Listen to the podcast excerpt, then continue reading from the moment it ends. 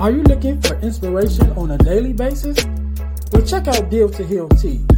With our inspirational tees, you're sure to find something that will inspire you. Just go to dealtohealtees.myshopify.com. That's Deal to Heal Tees. Get some inspiration in your situation. Wear inspirational tee and be inspired all day. That's Deal to Heal Tees at dealtohealtees.myshopify.com.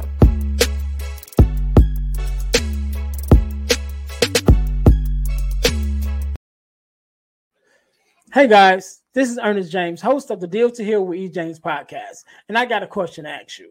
Could you buy me a cheeseburger? Better yet, could you buy me a value meal? Yes? Well, guess what? I don't need a value meal. However, for the cost of a value meal, you can support this podcast to keep us on the air. Just go to Patreon slash Deal to Heal podcast and choose any one of the three tiers that's available. And if you just want to make a one-time donation, go to Cash App and make a donation to dollar sign E James, the number 418. Make a one-time donation to the Cash App, or again, go to Patreon to support this podcast and keep us on the air. Thanks in advance. Be blessed.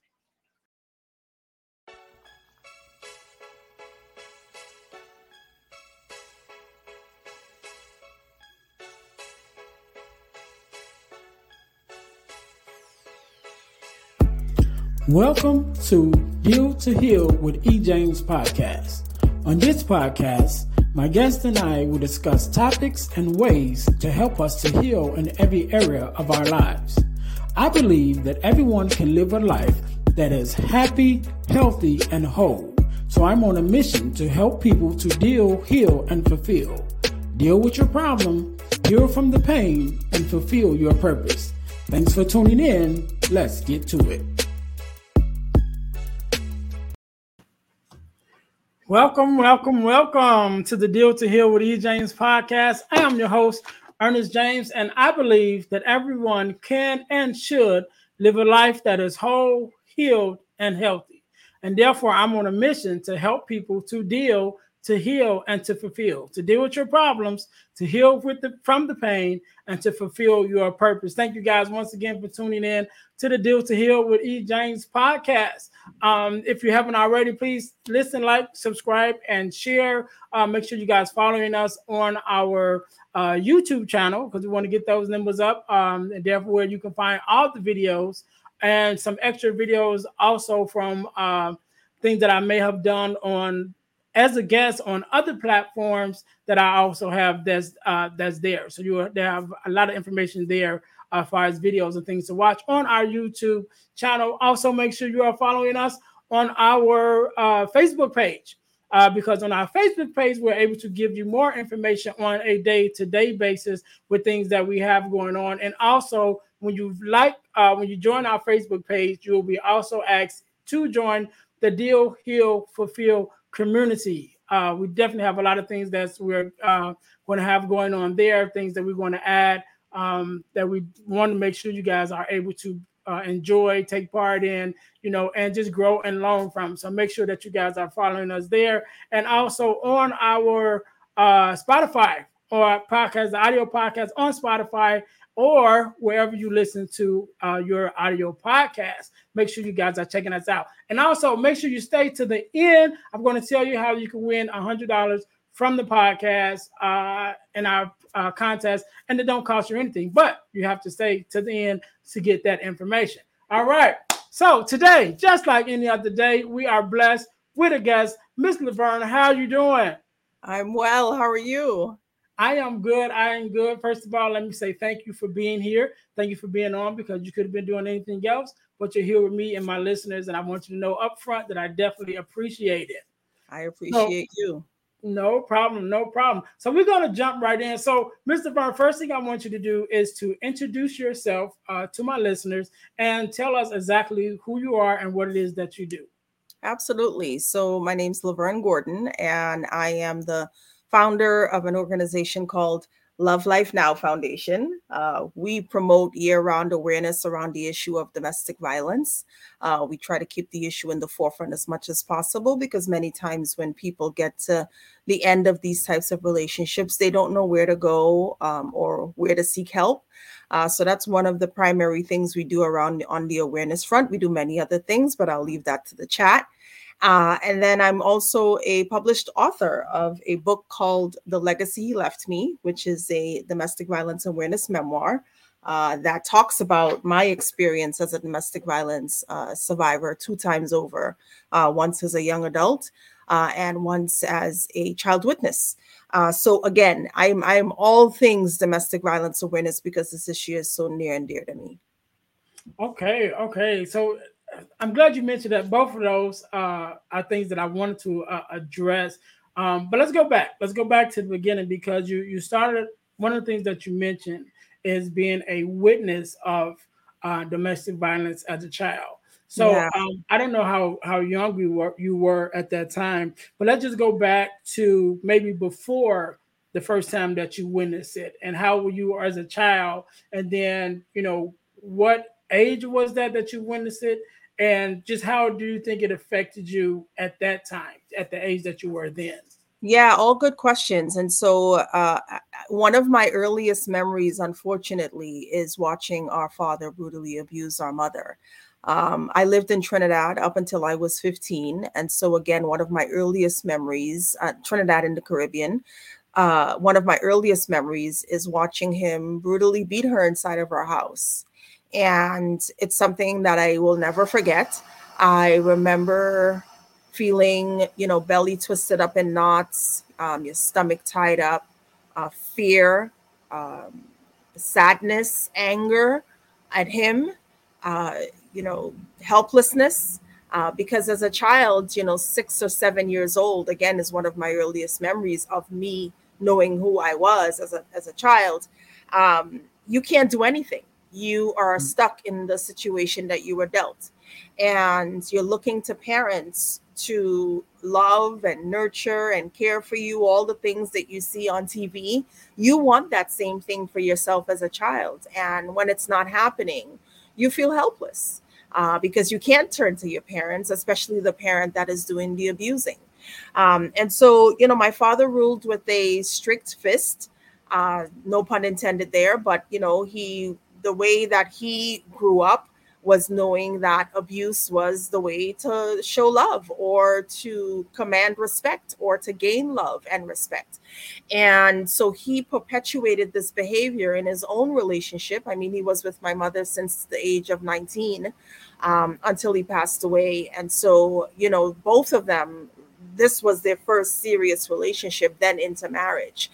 And uh, five children later, which is, you know, how many, you know, children they had altogether, um, this was a prominent fixture in our household. And, you know, again, how it made me feel was helpless. Um, you know, I had wished many times that our mother would run away. Sometimes she would, and, uh, you know, escaping a physical attack, sometimes in the middle of a verbal attack and thinking to myself, why doesn't she stay gone? Or if she was able to grab one or two of us at the time to run away with, I was wondering all at all times, why don't we stay gone? Uh, because anything was better than what we were experiencing.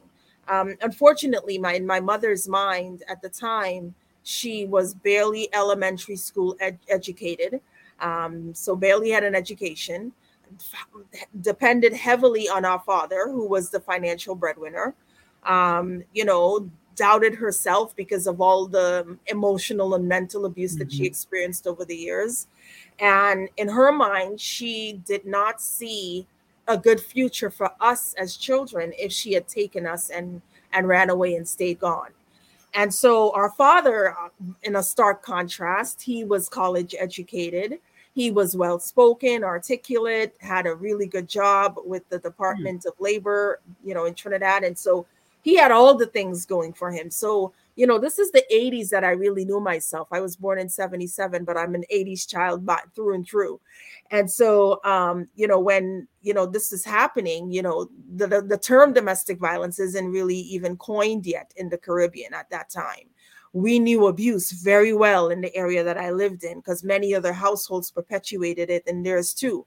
Um, but even if the police were called, just by luck and chance, if some neighbor called the police because it was so brutal and so noisy and so angry, um, and the police showed up, they would call, they would you know put it aside as a husband and wife thing, you know, Mr. So and so, don't do that again, or you know, we'll come lock you up or you know you guys got to sort that out because if we show up again it was not taken with a level of seriousness and as a child again you're watching the people that you see on TV that are supposed to come save you, the, mm. the people that are supposed to come help you. And you, I'm seeing this, and it's like, okay, if they can't save her, nobody can right um i even looked to, to to other men in our neighborhood who were friends with our father who respected our father because outside of the house he was very charismatic he was very well spoken he was very charming and then in the house,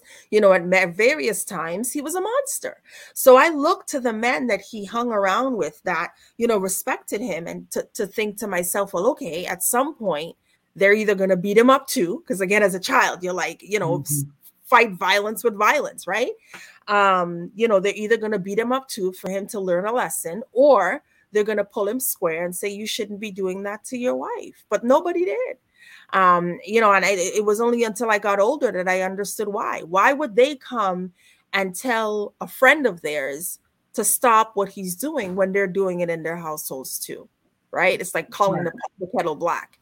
And right. so, you know, that kind of sums up what my childhood looked like until I, you know, migrated to the States when I was 15. Okay. So one of the questions that I that I ask when I'm talking to different people, even on different occasions, but I always ask about, you know, uh the the generations that something happens, right? Uh, uh to see, you know, when you look at your story or how something affects you, then I always say look back and see how far back that it goes. You know, and so you know, I know you mentioned that it, it was not a um, um, new thing, you know, that this was happening at that time. But do you think that it, this also was reflective of how your parents grew up? Because now you're seeing it in your household. Do you also think that it was something that they seen growing up, or maybe even their parents seen growing up to the point where it was just passed down as, as normal, you know, in, in the households. Yes, absolutely. So, uh, you know, I, I, I quickly mentioned that my father grew up seeing that as well. My, my mother's parents did not uh, perpetuate uh, abuse in their household, so she didn't see it there. Um, my father's father uh, beat we know I know of one particular instance where she was put into hospital by him after a, a beating, uh, which is my paternal grandmother. Um, so again, this is exactly what he knew, uh, and this is what he perpetuated. And again, when they met at 19, you barely have a sense of what relationships supposed to be, and if the mm-hmm. only grounding you have is to beat on your wife to make sure that she's quote unquote stays in line or this is how you raise children because not only did he beat on her but i have two older siblings who were the oldest seven seven years apart from me for the oldest and then that the next one is two years apart from the oldest right so about seven to five six years apart um, you know, they received the brunt of the child abuse, right? So, you know, not as brutal as attacks that my mother received, but certainly on the level of overkill uh, when it came to disciplining children. And so by the time I came into the picture seven years later, um, again, I'm six years old at the time when I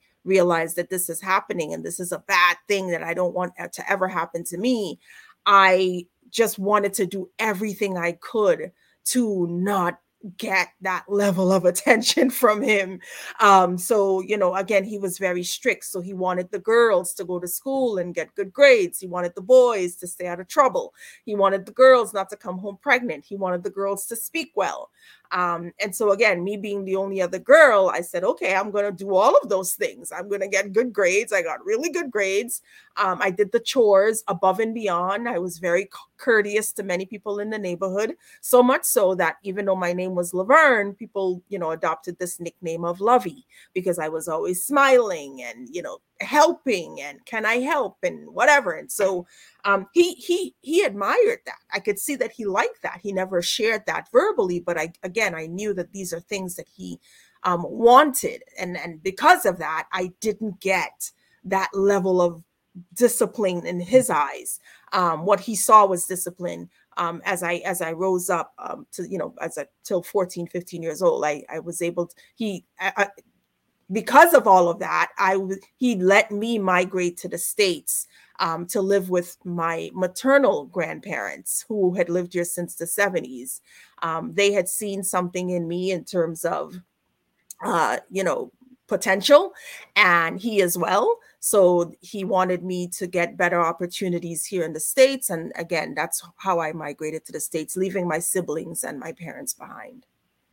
Okay. And so and so you come to the States and and this is a, another kind of connected to the the last question because now you come to the states now you're in a different uh, environment under a different roof you know with different parents um mm-hmm.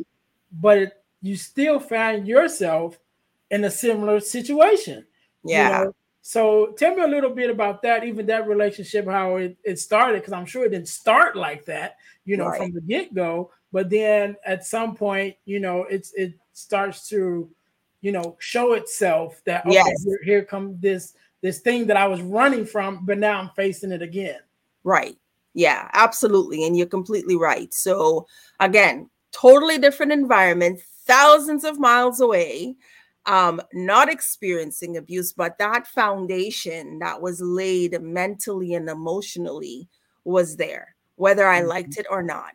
And for all intent purposes, I kept telling myself up until the age of, you know, 15, 16, 17, 18 years old that that would never be me right? I would never let anybody treat me the way my father treated our mother. I i had watched like i said i i was big on you know in the caribbean a lot of the the the american programming came through. And so i'm watching saved by the bell and the cosby show and all of these shows that really you know showed you what family and and, and friends were supposed to be. And so um you know again by the time I entered college, I had uh, a entry level job in corporate America, uh, working um, at this financial company.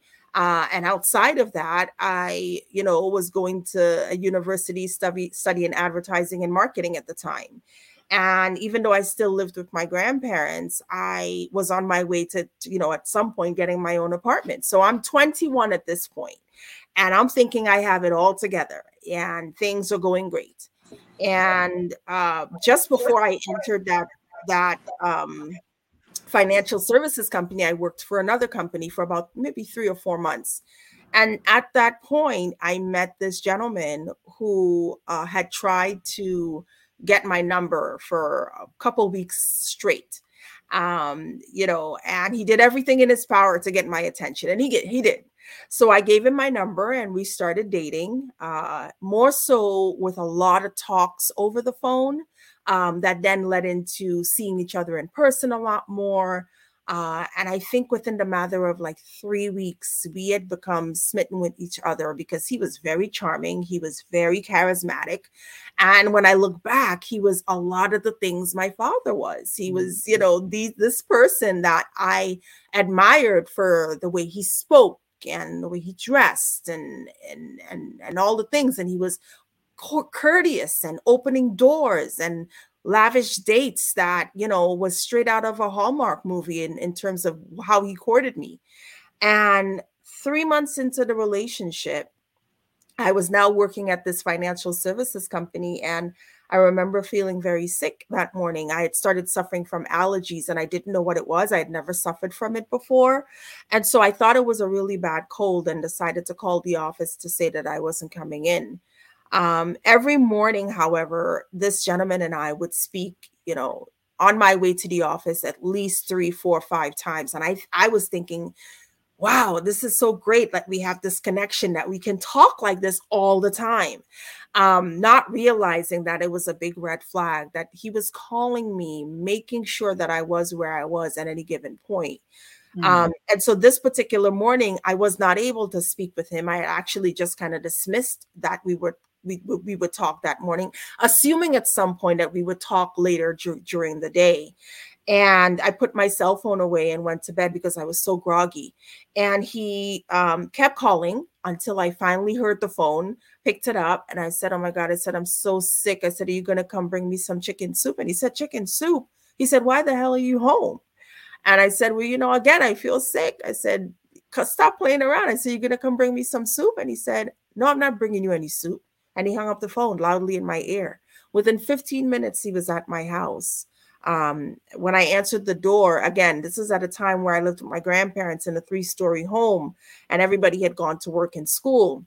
And so he comes in the door, he barges past me and goes into the bedroom that I occupy and started rummaging through my stuff very suspiciously. And then he started accusing me of staying home that morning to be with someone else.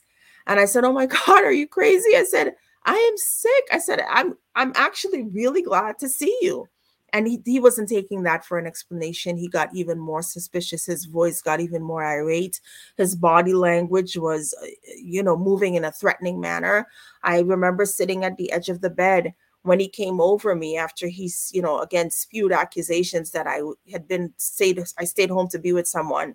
And he said to me i knew you were too good to be true and then slapped me so hard that i saw stars. And then he stormed outside and left me there so I'm sitting there and I'm holding my face, trying to figure out what just happened. Like it just, it was like this big blur that blew through this in the matter of minutes. And then it, it ended in this big thing. And then I said, I'm crying, I'm I'm I'm upset, I'm I'm I'm sad, I'm confused. And then I caught myself after a few minutes and I said, you know what? No, I told the truth. Why I didn't cause this. And so I'm I'm through. Um, well, that lasted about a weekend. I, you know, left and went on a, a, a trip to New York. I, I'm, I'm, I lived outside of Boston. I lived just outside of Boston at the time. And I went to New York to treat myself. It was close to my birthday. And then when I came back, my younger brother, who was now in the States as well at that time, um, met me at the door and he said, You're pretty popular around here and he said, "So and so, my ex, left something for you." Uh, I said, I went into my bedroom and it was two dozen purple roses, my favorite color at the time, and still is one of them. And I went in there and I looked at this this huge bouquet, and there was this card that said, "I miss you, I love you, I'm sorry, call me." And that melted my heart because in my mind I'm saying, okay, he's taken elaborate steps to apologize for this very bad thing that he did. And so I called him. Uh, when I turned on my phone, there were a slew of messages that him sounding very, you know, despondent and worried and sick and sad about what had happened. And so I called him back and I heard him out. And in that exchange, he said to me, and I remember this succinctly, he said, in part, um, you know, I love you so much that like it, it basically pained him to even think of me with some think of me with someone else and that i had in essence sort of drove him to act that mm-hmm. way right mm-hmm. and so the accountability that i didn't understand that he wasn't taking at the time fell on me he put the onus on me to do better right, right. so don't ever make let me think that way anymore. Like you have to call me, you have to check in, right? And so now it's on my brain that I got to do better, right? Uh, not even subconsciously in my mind during that apology, the first one, I'm saying to myself, you know what, Lovern? I do have to do better. I should have called him. I should have checked in. Um, you know what, Lovern? Even though he hit me, it was just a slap it wasn't as bad as what my mother had gone through. So this is nothing mm-hmm. like what she had experienced. So it's okay. Um, you know what, Lovern? Uh, even though he slapped me and he did a bad thing, he apologized. My father never did that. I mean, and if he did, it was in the onus of buying her a skirt or taking her to a movie, like something to appease her in the moment. I didn't understand that that is what was happening to me. Right, this right. thing was unfolding before my eyes, and there was I, I had blinders on. I refused to see the red flags. I refused to understand the number of calls that he called me every single morning was a red flag in checking up on me. I refused to see that keeping me on the phone for hours at a time made sure that I wasn't going to be talking to anyone else. I refused to see that each time I received a call or you know saw someone in passing that was of the opposite sex it made him uncomfortable. I, questions as to why is he calling you? Uh you know well he's been my friend since i was 15 i mean we've been friends for a long time right? There's nothing there. But he made it bad. It's like when you're teaching a child right that's coming up that's you know learning to talk or do things or knows the difference between right and wrong you know you make them know that you know uh, let's say a grown up touching them in certain areas is a bad thing. Like they know because you so he here he was grooming me uh, to the point where again i was made to believe that friends that had been friends for a long time were bad people. Even women who were my friends for a long time that may have been single well, you know, that's not kind the kind of friend you want to have because she can take you out and make you want to get another man, and I don't trust her. I mean, these were things that were being poured into me um, from the very beginning. And then by three months, once that first attack happened, and I accepted that first apology,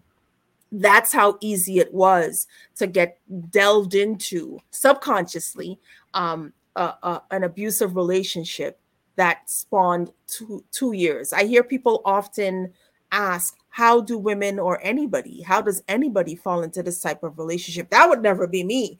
Um, I'm too smart. I would never stand for that. Well, it's as easy as that right mm. um, accepting that first apology because you've made you know exceptions for the behavior you didn't address the behavior you didn't cut off the boundary you didn't set the boundary Big thing in relationships in the beginning when you're starting out, no matter how old you are. Um, boundaries are a big thing. And once people cross them, they just seek to see how further more they can cross other boundaries you have. Because if she let me do it one time, gosh, sky's the limit.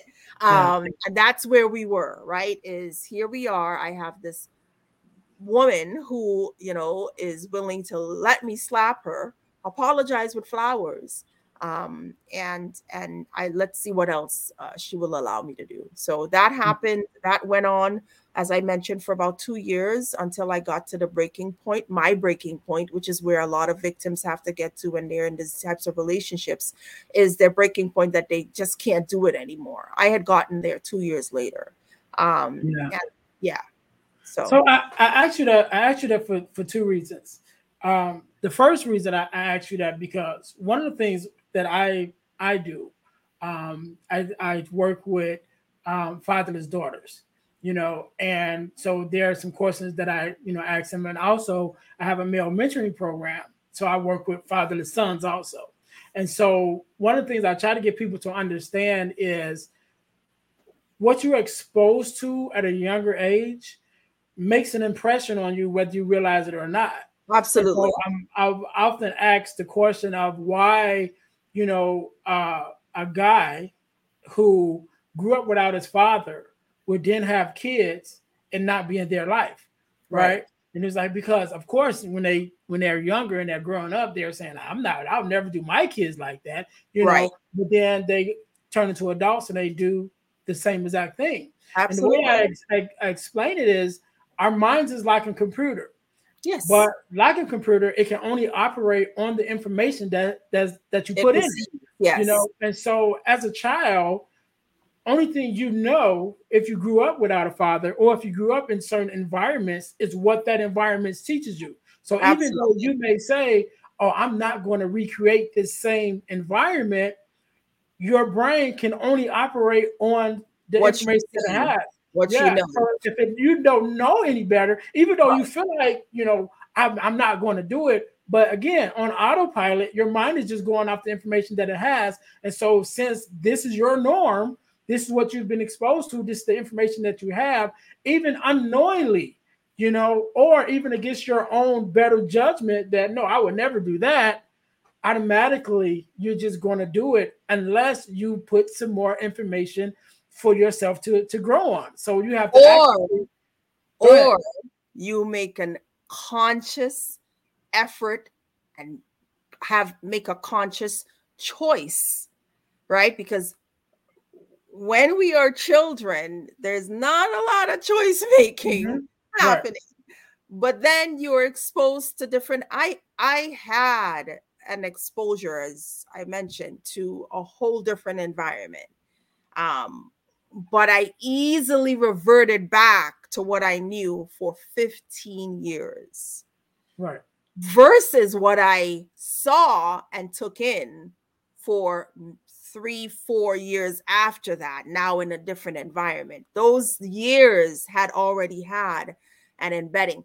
I then needed to make a conscious choice that this wasn't going to be it, but it was so much better. So I say that to say that. So parents, I often say this in conjunction with what you just talked about. Parents are the first indicators about what our adult relationships are going to look like. Mm-hmm.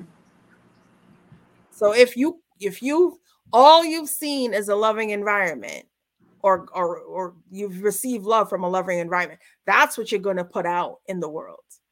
If all you know is violence, that's what you're going to reciprocate in the world right? Um, like you said, your your brain's already hardwired to the information you've already received. And so, you know, being at that point where I I guess not realizing that I had a choice here, mm-hmm. um, receiving that first slap, you know, and then the subsequent second apology two weeks later or so, um, it then said to my brain, that you know what? This is this is what it is. My mom went through it so this this is what i have to do right? This is what relationships are like. I guess relationships are the same in the united states as well. Um not realizing that i had a choice and then the more that i got you know i only heard from this particular vessel pouring into me that i need to do better. You're the blame.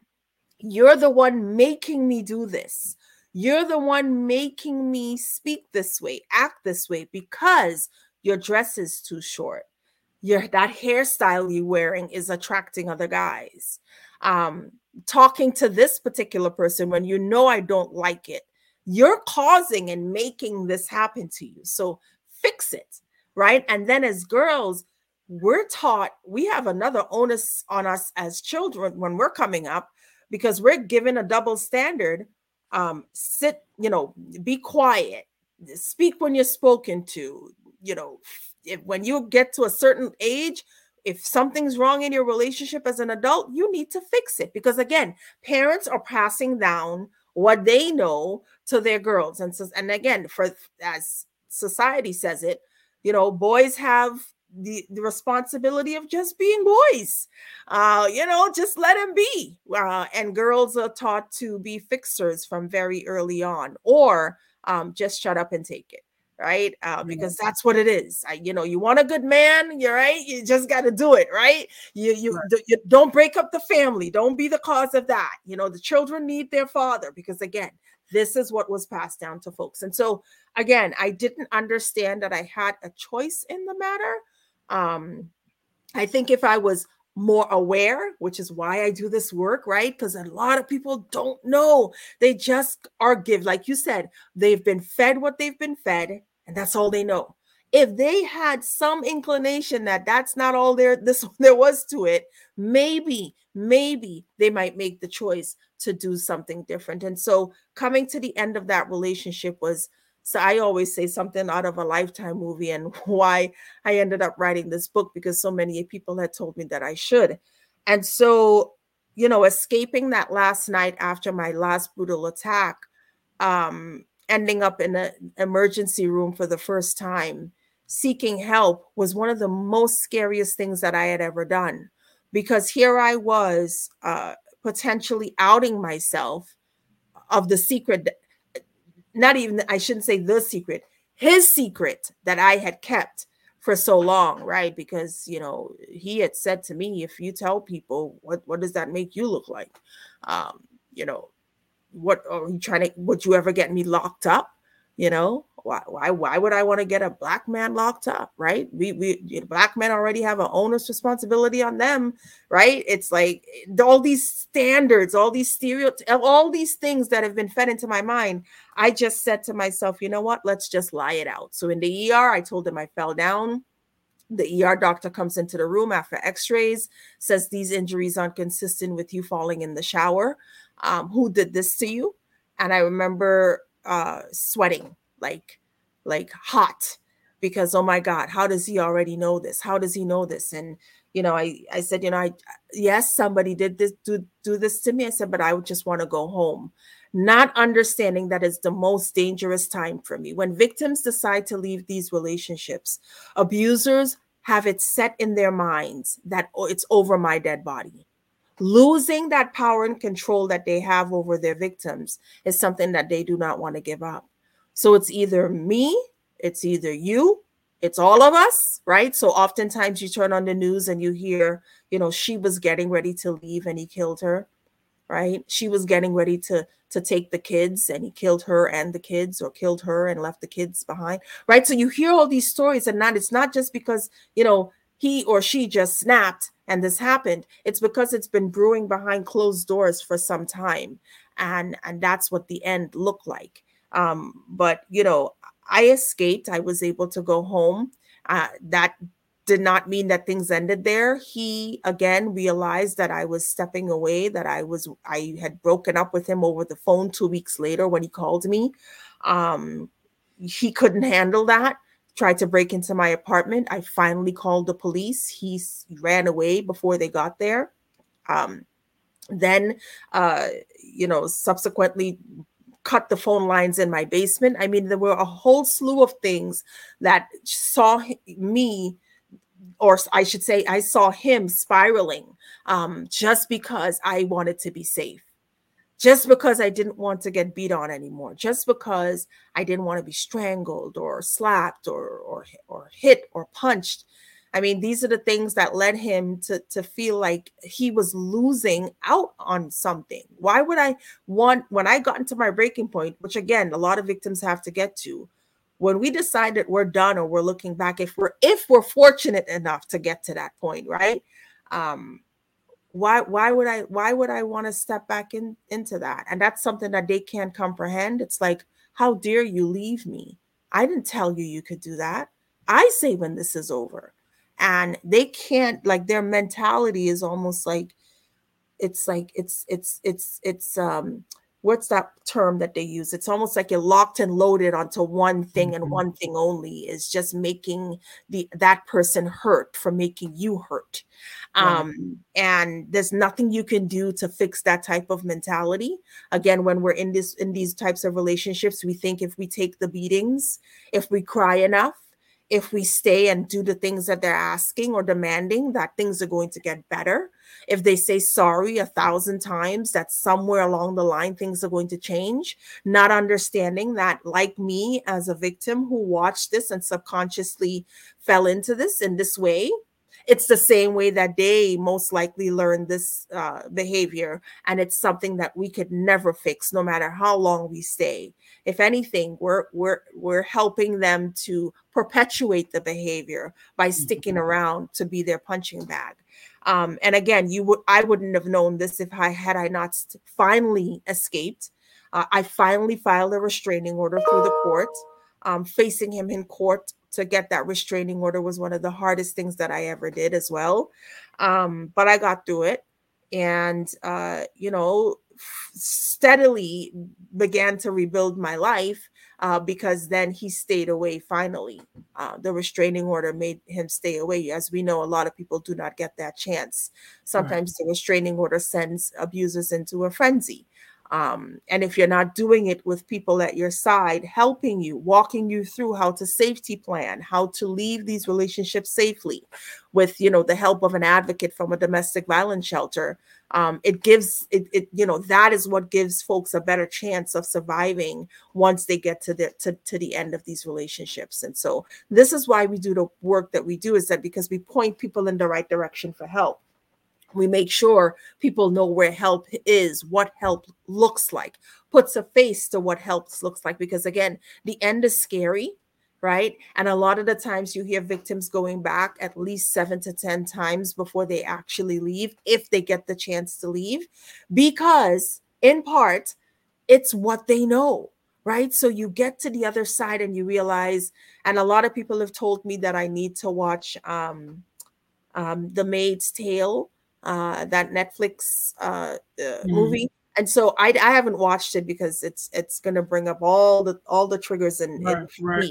but um you know uh, from what that talks about from what I've heard it's it t- talks about it it really gives an insight into how hard it is or how hard it can be when leaving these relationships sometimes systems systems aren't there ready to provide for the people that are seeking the help mm-hmm sometimes you you know like myself i went to the courthouse and i didn't have an, a victim witness advocate to help help me through filing the, the the restraining order. That was daunting in itself. So there are a lot of layers to leaving. It's not just why doesn't she just leave? Right? It's not that easy. There's a lot of steps and a lot of layers to quote unquote getting safe. And so um you know as hard as it is, it's better than the hell that we are dealing with. And I think a lot of people don't know that when they get to that end. It's because, you know, they think to themselves, gosh, this is way too hard. How am I going to continue to pay to, you know, to send the children to school? How am I going to feed them? At least, you know, he beat me, but he he took care of the kids you know he he he yelled and emotionally abused me but at least he paid the bills. At least he kept a roof over our heads. You know all these factors go into what leaving looks like and why people end up going back.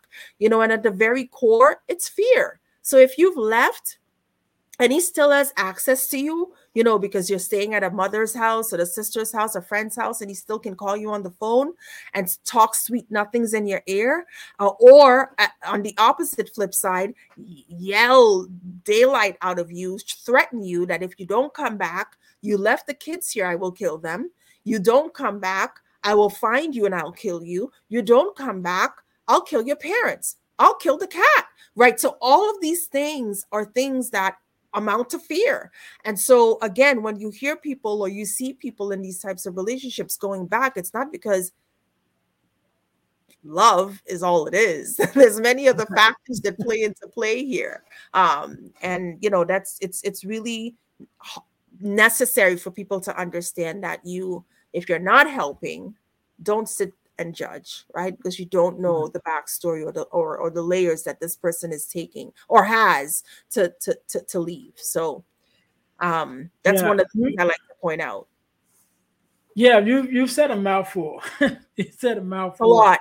one of the thing one of the things that I that I liked that I heard you even just to be able to describe the mental thoughts of the abuser you mm-hmm. know, um, I've had I've had a, another guest on a little uh, ways back, and, and I think you should check that check out that episode.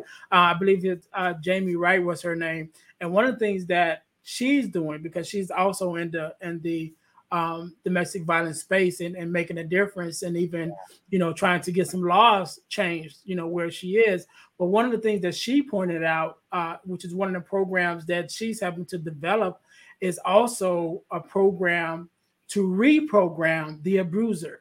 Absolutely. You know, and it was like, wow, because I number one, I know it's not out there because I've never even heard of something like that. You it know, we, we, focus on the the uh those who are bruised and rightfully so. Yeah. But if that person leaves you or you leave them, they're just going to go to the next the next person to victimize you know Absolutely. and so when when she was you know explaining that to me and even saying that you know yeah we want to look out for the victims but we want to help the abuser too. So he is not only you know that that he changes so now he or she because it it goes both ways. There are some female uh abusers also absolutely. so that they're not just moving on to the next person to do it to someone else, but they're also getting the healing that they need. And that was just an, an eye opener for me. And I, I thought that was great. Um, yeah. Um, yeah. And so there are programs across the country that do exist to, in that realm. And right here in Massachusetts, there's a, a program called Emerge. And it's the same premise, right? So how and this is so and this is this is voluntary participation by an abuser who also has gotten to their breaking point, whether it's because they're at the verge of losing their family, um, they're at the verge of losing a job, or whatever, whatever have you, different from what the courts you know, dish out uh, as punishment anger management, right? So you go to this program, you have to pay this exorbitant amount of money to participate, um, and you know it's it's t- supposedly teaching you how to deal with your anger as an abuser. Well, that you know, if an abuser is hell bent on perpetuating this behavior, they're going to go to the program, sign in, do the work in person, mm-hmm. and still be heated that they had to pay this exorbitant amount of money and right. put the owner and the responsibility and the cause of this on the victim, right? And so they're now they're even more mad. This beam, I had to go to anger management, and you know, right? And so you hear these stories, and it's not because it's because it wasn't a choice of theirs. Right. They were made to do it. Whereas these programs that you mentioned that Jamie, uh, you know, is is is evolving in her in her city or state, these programs are voluntary, right? Where you know that you need to do the work. Uh, and you know, obviously you're paying money, but you're saying to yourself, I'm gonna do this on, on my own accord, and I'm gonna make a choice to change. And and I think again, the same way that a victim has to come to the point where they've had enough and you know, for me, it took years of therapy. Um, I'm currently still in therapy. I just re entered therapy last January after I wrote the book. So much came up there that I had to just, I, you know, dissect it all.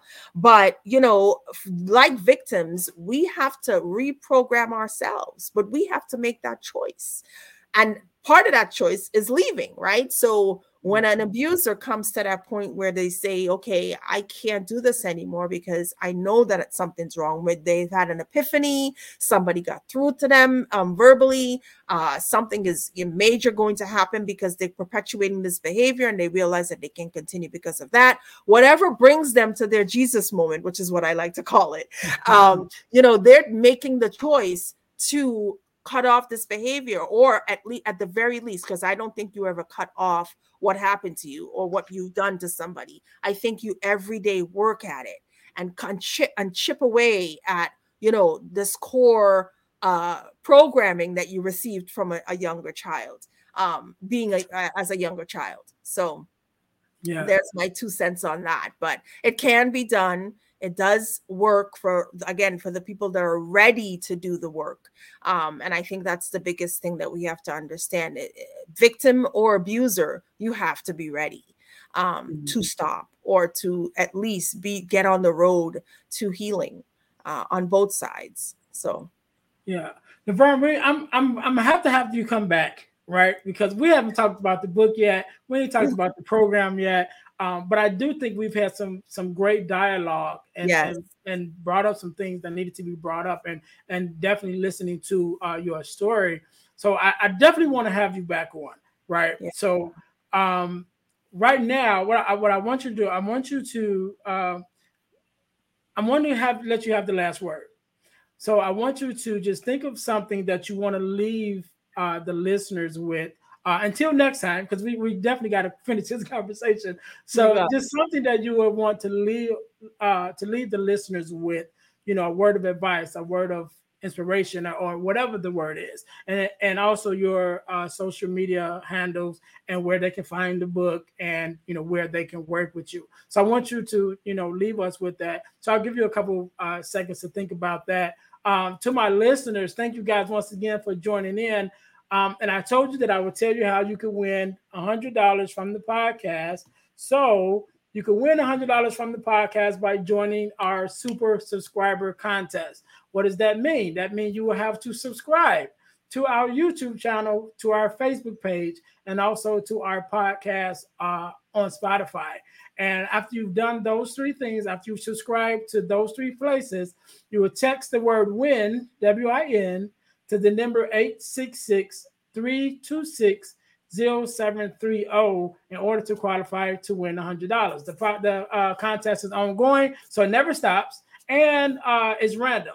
So once you once you enter, once you've done those uh, the requirements to uh, be a part of the contest, you can win at any time because it just it just keeps going on. Uh, as long as I have some money, it, it, it's going to keep going. So uh, again, you can win a hundred dollars from the podcast uh, by being a super subscriber, and that just means you need to subscribe to our Facebook page, our uh, YouTube channel, and also our uh, Spotify contest. I mean, our Spotify podcast on your listening devices, and then text the word "win" W I N to the number 866-326-0730 in order to qualify to uh, win $100. So, uh, Mr. Vern, first of all, let me say again, uh, thank you so very much for being on uh, to share your story and and definitely to give us uh, an insight that that we've never had, that I haven't heard before, um, especially to just be able to describe the the mental state of the abuser. That was uh, definitely eye opening and so we definitely have to have you back. So I'm, I'm going to make sure I, I keep saying that we got to have you back so we can finish the other part of this conversation. Um, so, but with that, uh, again, thank you for being on. Uh, you could have been doing anything else, but you're here with me and my listeners, and I appreciate it. And with that said, appreciate I'll let you have the last word. Thank you so much, Earnest. This has been a pleasure to sit and chat um, domestic violence awareness is is is is is paramount to to my core. And uh, with that, I will say, uh, you know, to a social media post yesterday, uh, read uh, three lines repeatedly: "Strength is not silence. Strength is not silence. Strength is not silence." To see how strong you really are, seek help seek help if you're in an abusive relationship and vice versa if you're doing the harm. Um, nothing comes from keeping someone else's dirty secret and that's what it is. Their dirty secret the person that is doing you harm does not want you to ever speak up or tell someone else what is happening to you. So if you do gosh the doors that will start opening not only for you maybe you have children um, gosh for them eh, i always say if it doesn't come down to to, to your well-being think about your children. You may say to yourself gosh they're only three years old four years old they're never going to remember this. I'm going to get a you know get up enough courage by the time they're seven or eight to leave. Children pick up on our behaviors and if they see that you are despondent or out of sorts or feeling sad or being beaten physically if and even if they never see you physically hit they pick up on your sadness. Um, and so please know that even if they never see a physical hit being thrown they know that the other person is the monster. As much as they love them they still know that they're a monster. And you're leaving them with their imagination to figure out how much of a monster they are. And again they're going to grow up to to perpetuate the behaviors that are being modeled for them so again if not for you do it for them pick up the phone and call to find out where help is in your area there are domestic violence agencies throughout the nation. And if you don't want to speak to me, you can call the National Domestic Violence Hotline 1 800 799 SAFE, S A F E. Again, 1 800 799 SAFE. If you want to talk to me, that number is right here, the 799 SAFE. But if you want to talk to me, I'm going to mess up here. But if you want to talk to me, you can call our text, our hotline. It's 888 556 9876. 888 556 9876. Again, you have the ability to text. You do not have to pick up the phone and call. Um, to just to figure out what next steps could be for you all right? Uh, so that's that's it. And if you want to learn more about us you can visit our website at lovelifenow.org lovelifenow.org or you can visit us on our social medias at love life now found with a d at the end. Love life now found. All right and also where can they get the book? Yes, it's called again The Legacy He Left Me. It is available nationwide everywhere Walmart, Target, Amazon, uh, many bookstores, Barnes and Noble. Um, it is even if you are not listening to this in the United States, it's also in Trinidad, uh, in the Caribbean, and it is also at Hatchards in London.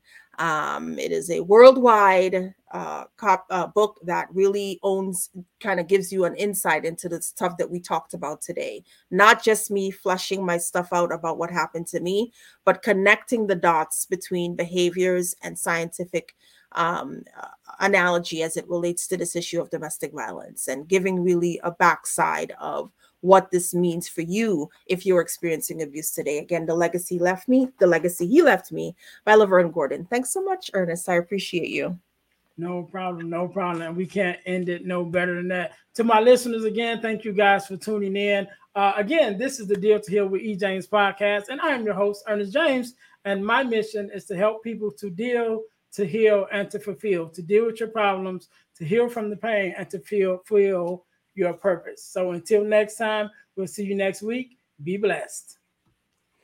Hey guys, I know you're enjoying the podcast. However, don't forget to join our text line at 866 326 0730. That's 866 326 0730 in order to receive text messages with new events and things that is going on and new episodes as they release. All right, see you in a minute.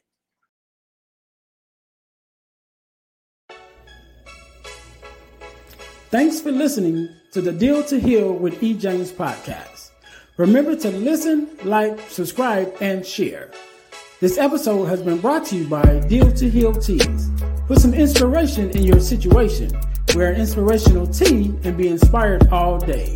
Let's go to dealtohealteas.myshopify.com. Remember, our mission is to help you to deal, heal, and fulfill.